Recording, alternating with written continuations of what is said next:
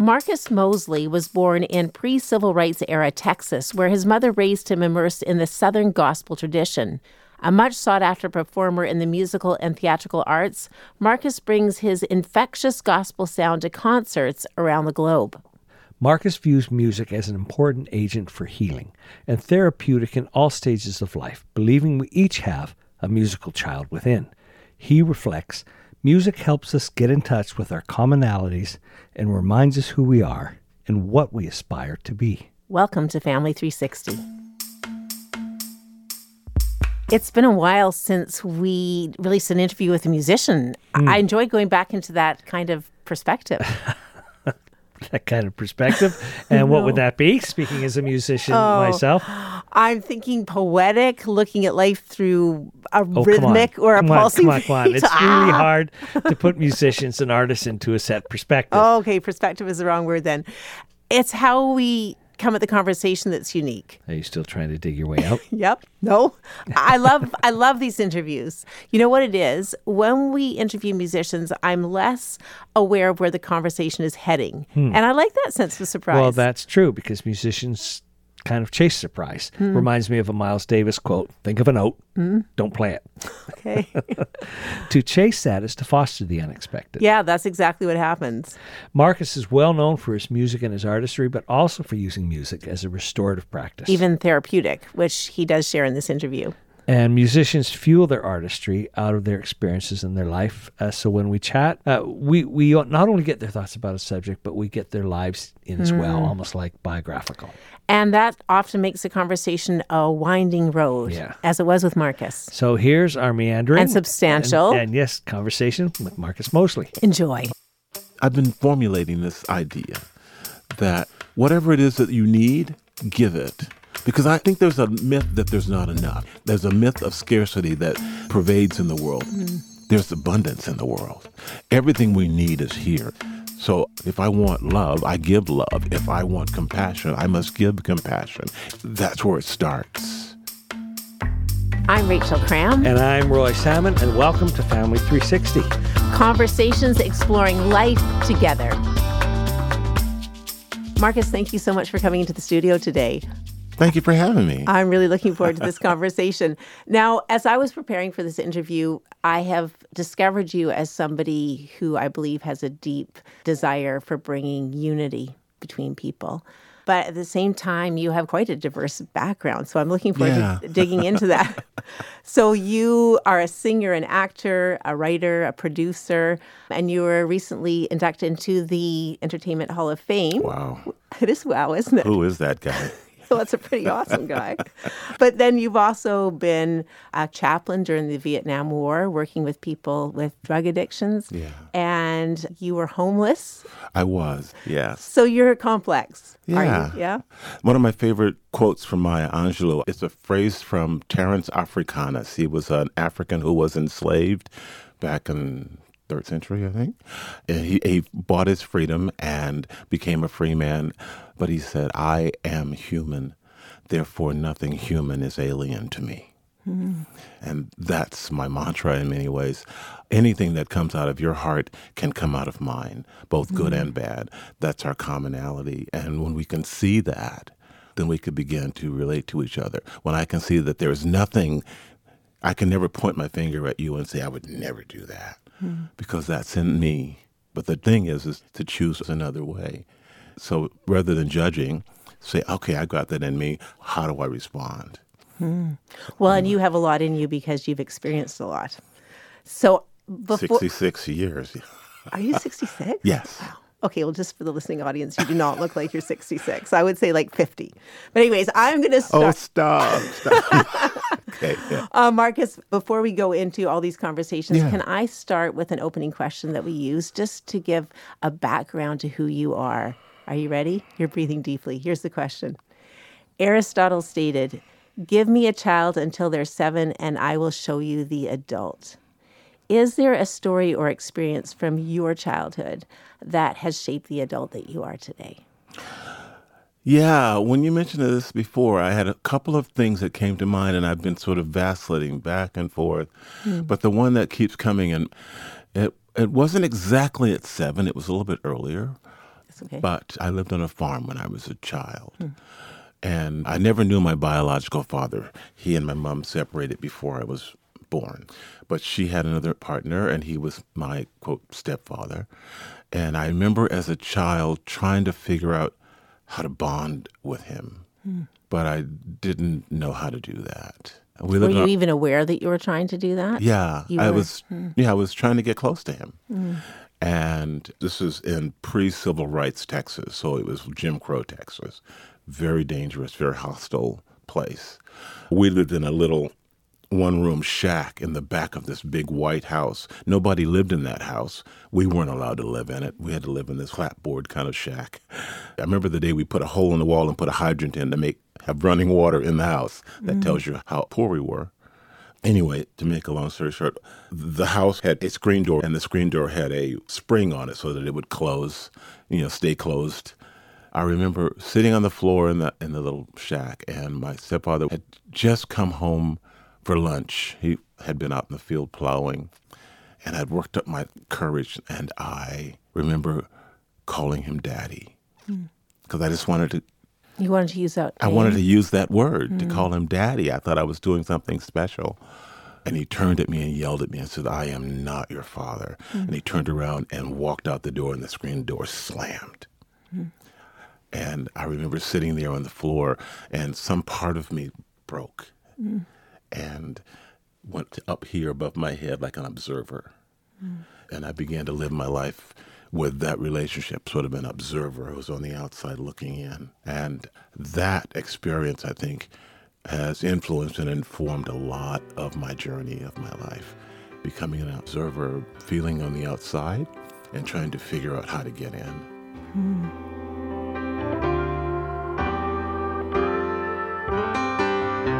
In times like these, we need to be strong. We need to carry on. That is quite a story. Thank you. Marcus, I know you've championed music as therapy, as an important part of finding our way, of finding our belonging. And I know that music is a huge part of your life. Yeah. Do you think that is connected to your childhood journey, feeling like an outsider and trying to fit in? I think it's connected. I think Yeah. it's it's part of it, uh, of course.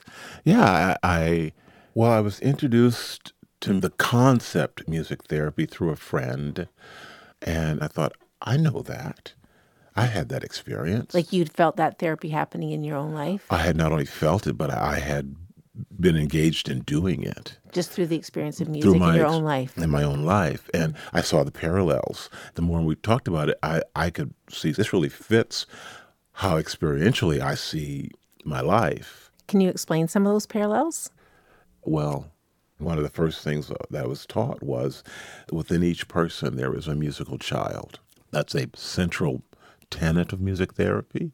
And the idea is that if the therapist can connect with that musical child you can then begin to build a therapeutic relationship, whether it's a child with autism or whether it's a senior who's in Alzheimer's or in various stages of dementia. If you can connect with that musical child, oftentimes they can become animated and they connect with themselves. Example, put a bass drum in the middle of a room with an autistic child and just sit there and go boom, boom. And then if they do a boom, you do one. You do hmm. two. And if they do two, then you start to build a relationship. They're coming out of their isolation. And for a moment, you can create a time of bringing them out to experience the world around them. If dealing with a person who's got Alzheimer's, if you can find some music that was very popular during some time in their life, start to sing it to them. And it's amazing. This person who's been sitting almost in a vegetative state will suddenly begin to hum along and they will sing the whole song, all the lyrics, and they'll be dancing with you, they'll be swaying with you, smiling, present. Their quality of life is enriched by that experience, right? And you could identify with that kind of enrichment through music. I totally identified with it because I had already been doing a lot of that. And whenever I stand before an audience, that is part of my internal process. I want to get out of the way, be sensitive to what's going on in the room, and hopefully be able to say something, do something that's going to have an impact on people in the audience, individuals in the audience. Hmm. Just before we move on, Marcus, can I just go back to ask you just a little bit of a question about your childhood experience? Sure. How did music come into your young life? How did you discover its power to heal you or to comfort you? Okay. Those who have seen me in concert over the years, I very, very often talk about my mom how she always had a song going underneath her lips. She would always be humming a tune or singing a song very softly when she was working out in the fields. She also was a housekeeper. So when we would go to these white people's homes and she would clean their homes, she always had a song going. I observed that. And so to me, breaking into song was like breathing. And so it was nothing for me. I, in fact, I would be out in the field and I would just sing at the top of my lungs to the cows, the plants, the trees, whatever. That was that was me. Do you think that's part of the musical child inside of you? Absolutely. Yeah, but you were like you were giving it voice. Absolutely. free. That's when I discovered my inner voice. Hmm. It was my inner higher voice. And I learned over the years that when I listen to it, things go well. Out on the farm and singing out loud, that was my way of connecting. And that's what I learned about my mom. The reason she would sing all the time is because it was her way of staying connected and focused and centered in her spirituality, her sense of God. So that if somebody came at her with some slurs or with something that was hostile, which was not uncommon, she could keep her peace. She could know how to respond in that given situation. So I learned that from her by example. I watched her do it day in and day out. And it became a practice for me. Everybody needs something. Everybody needs someone. Everybody has a friend of a friend who knew a friend of a friend who's got a friend of a friend. You're, you've been talking about we all have a musical child inside of us. How do you keep that child alive even into teen years? How do you nurture that kind of vulnerability to sing wildly in the fields and and not feel embarrassed about that? Yeah. When you're when you're a teenager, but it is normal to put on a headset and start listening to music. Loving to spend the whole day listening to music. How do you trace the therapy of music through those years? One of the things for me was the changes, all of the those big emotional changes are inside you and to find a way to put that to sound. And sometimes a song would resonate like, oh yeah, this song is expressing this aspect of what mm. I'm feeling in my heart. And so when I sing it, it's not just a feeling inside, but it becomes externalized. I'm mm. saying it to the world. I'm saying it to the universe. Well, and as a teen, you don't have the words sometimes to put that in place. Exactly. Yeah, yeah. And music can do that for you. Yeah, when I felt like nobody else understood what I was feeling. That if I could sing it, if I could put it into sound, that would ease some of the pain, the struggling. Hmm. That was my connection to God or to my inner voice, was to be able to put whatever was going on in my gut, inside my spirit, putting it into sound. I was listening to another interview you did, and you said this art, and I'm especially thinking music in this case, art helps us get in touch with our commonalities Yeah. and reminds us about who we are and what we aspire to be. What to you is the necessity of getting in touch with our commonalities? when we find out at the core that we're the same, then we can relate to each other. We're not divided. When I can see you, when I can see myself in you, or to make it even bigger, when I can see God in you, when I can see my humanity in you, then I can relate to you. We can we can have a conversation. We can we can dance. We can sing. We can do the things that I think humans are meant to do and art and music are gifts that are given to us, places that we can discover that with each other. Sometimes we're not ready to have a conversation, a verbal conversation, but sometimes a song, a piece of music playing, where I can see you go, oh, and I, I'm, I'm and I'm doing that at the same place. Then we have that moment of like, mm-hmm. I connect, I get it, and you get me. We're not that different. See, all all of my life, the message that I've gotten is that I'm other. Hmm. So my journey has been to call out, to say, no, I'm just like you. Unfortunately, I wasted a portion of my life defining myself in the negative. I'm not that, I'm not that, I'm not that, I'm not that. But I wasn't affirming who I am. Hmm. And that was all because of fear and all kinds of other stuff. But basically, the core of it is you're like me, I'm like you, and here's how we're the same. So I just put my heart out there and I'll sing about vulnerability. I'll sing about alienation. I'll sing about fear and trust and love. Someone will resonate to that because I'm singing it from a place of, of knowing what that feels like. That's what I love about gospel music. Gospel music gives me the platform to share those emotions. And they are supported on a foundation that is built in the Black experience in North America. Gospel music does seem to transcend culture and experience and and uh, religious belief, non-religious belief Yeah. in a really unique way. Why do you think that is? Because it comes from a real experience, a real deep experience of suffering, of oppression. That it uh, it's finding a way in the in the depths of oppression to still find a way to look up and to find joy, to find purpose, to find direction, to find comfort or solace. The experience in the black church is, I remember growing up as we were living in hostile territory, you know, where outside the building, separate bathrooms, step off the sidewalk when white people are walking by, separate water fountains, segregated schools. People would look at you and tell you that you were nothing. You were use, you were less than human. But in that space, everybody was equal, hmm. and everybody stood before God, as it were, and we sang our hearts out, and we encouraged each other. And as a child, you, you, you children have a very special place in there, and you're encouraged to get up and sing, get up and speak out. And there, that's all right, baby. If you make a mistake, they'll go, that's all right, baby. Just keep on singing, you know. But they embraced you with encouragement to be. And I think that's part of the power of gospel music. I know that it can be dogmatic. Some people can take it in a direction of trying to preach at people. But my experience of coming through the civil rights era was the, the music became a reflection of a desire. I want to be free. I want to have the same freedoms as anybody else. I think that's a human experience universally, the desire to, to overcome, the desire to connect, the desire to be free, the desire to not be on the bottom, to see endless possibilities as opposed to your life is stuck and this is all it's going to be. Mm. So I think that's part of the power of gospel music. And that's why I do it. It can be so joyous.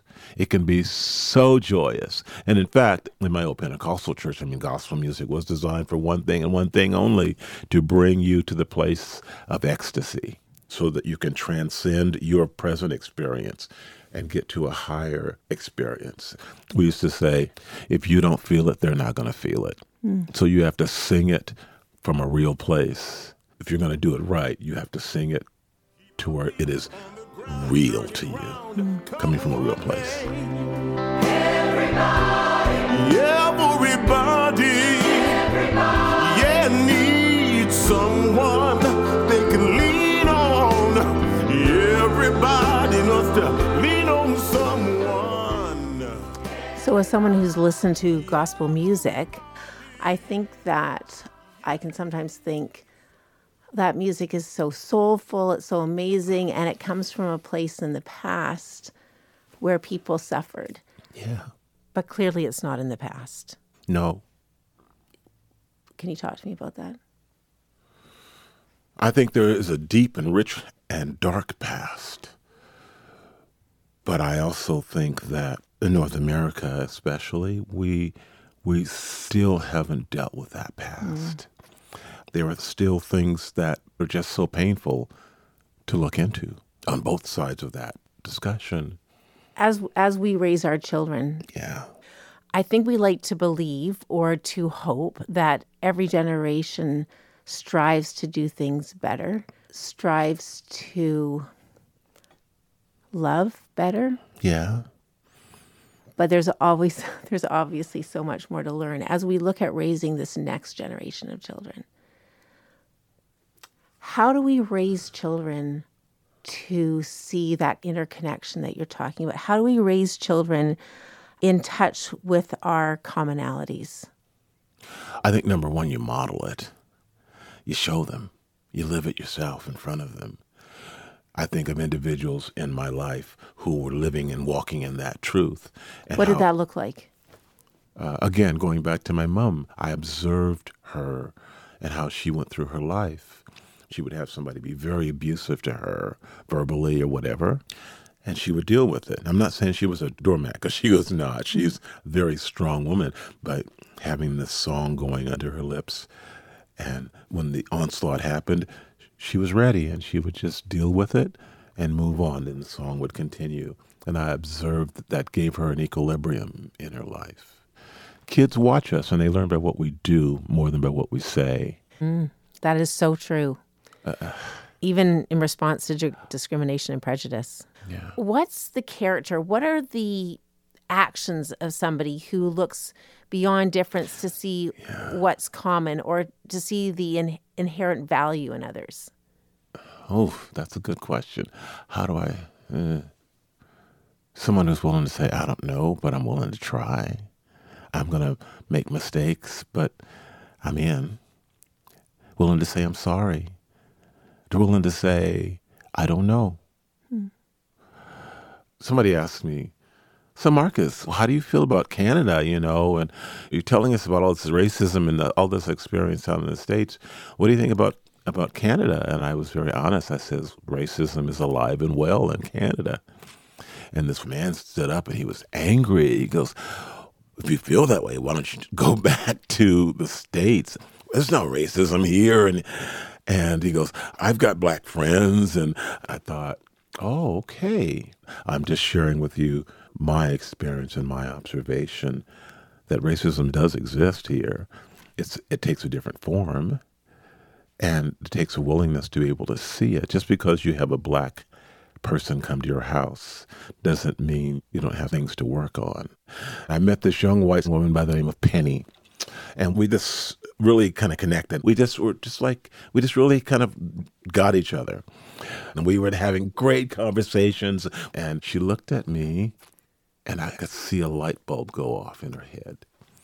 And her jaw kind of dropped, and she said, You people really can think. Wow. And it was like slow motion there for me. And I thought, wow, she really said that. Yeah. She had been raised to see black people in a certain way. She still held racist views. She still saw me in a certain way through a certain lens. But through our interaction, that shifted. And for her to say, you people really can think, what I got from that was, from that day forward, when she got married, when she had children, she was going to raise her children with a different view of the world. So I felt like something wonderful had happened. Hmm. She was able to see more of my humanity, that I was like her. Well, there's a choice in that moment not to take offense. I, It could have, yeah. I mean, other people said when I told that story, people, you didn't get mad. No, I didn't, because I guess I sensed in the moment that something was happening, and it was wonderful. Is that part of what you're talking about fighting for your commonalities then? Yeah. That's a is that a sacrifice play? That's that's hard one. Yeah. I I have a this I'm I've been formulating this idea that whatever it is that you need, give it. Because I think there's a myth that there's not enough. There's a myth of scarcity that pervades in the world. Mm. There's abundance in the world. Everything we need is here if we access it. So if I want love, I give love. If I want compassion, I must give compassion. If I want to see joy in the world, I must give that. That's where it starts. So, I mean, uh, it starts with addressing that myth of scarcity. Yes, absolutely. To dismiss it, it is not true. It's a lie. It's a myth. It's not real. But everything around us is reinforcing that every day. That there's not enough. There's not enough. You're not enough. Honestly, there is abundance. We all are looking for love. We're all looking for connection, intimacy. In times like these, we need to find a way to make a better day.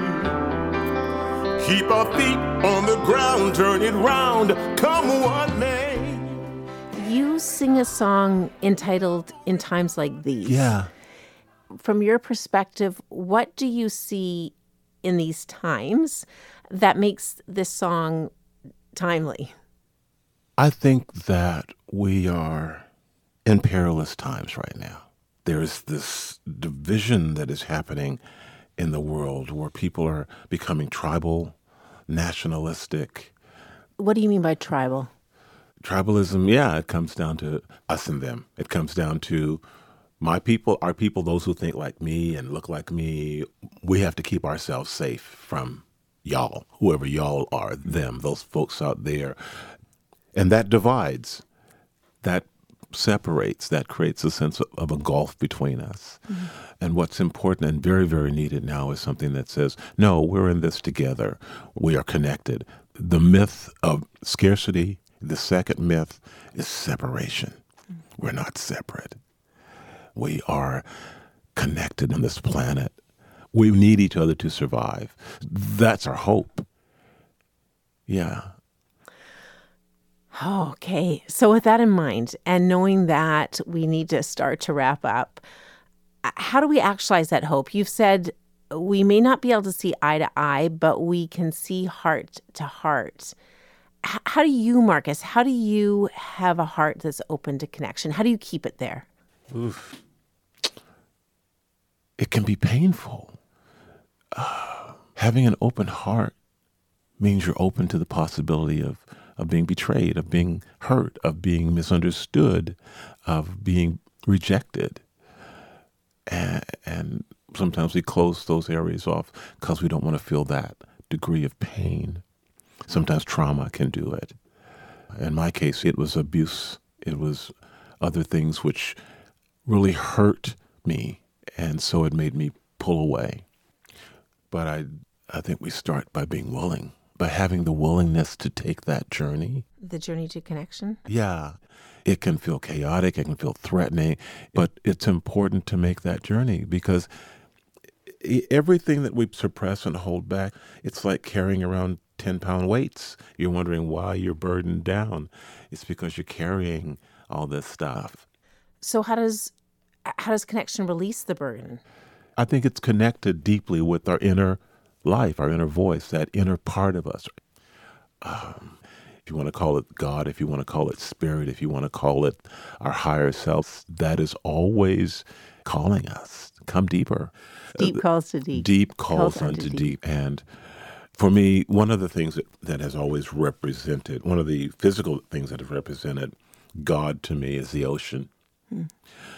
That it, it covers the world and it's so powerful, it's so deep, it's so immense.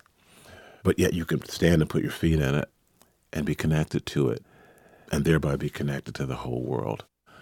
We're all looking for that sense of belonging, of, of real intimacy, of real connectedness. This is what you're looking for. It's there. Hmm. Marcus, thank you so much for going deep, for our conversation, for sharing like this. I really appreciate it. Thank you for the opportunity to kind of revisit again some of those places. And thank you for, for listening. And I'm glad we had this time. Thank you.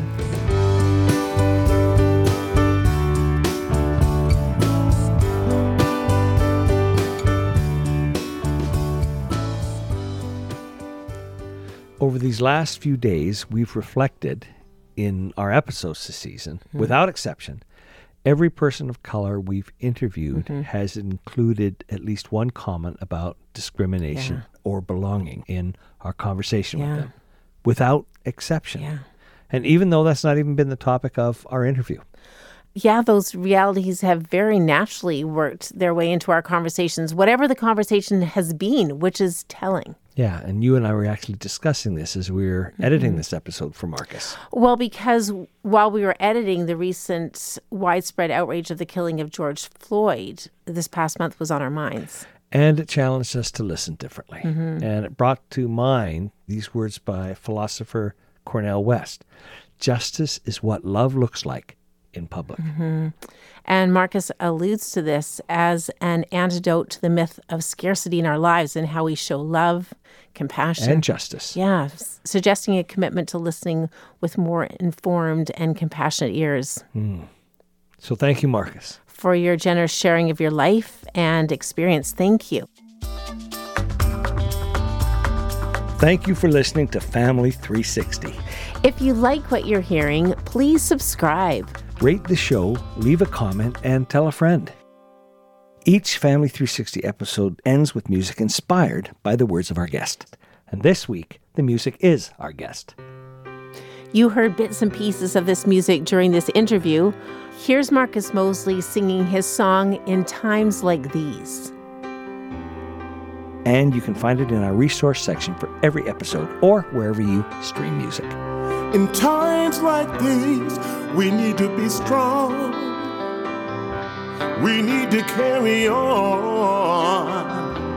We need to get along, hold on, and uh, right what's wrong.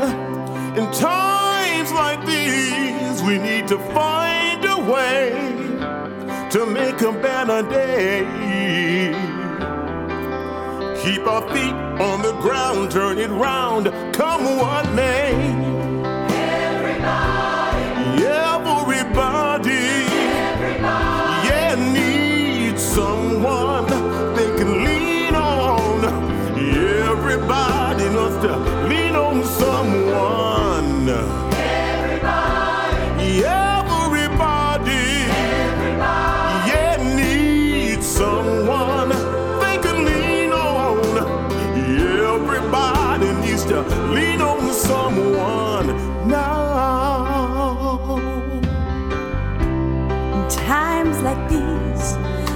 way not to care.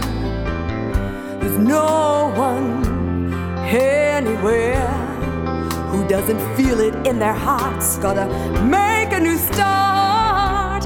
In times like these, let the world understand.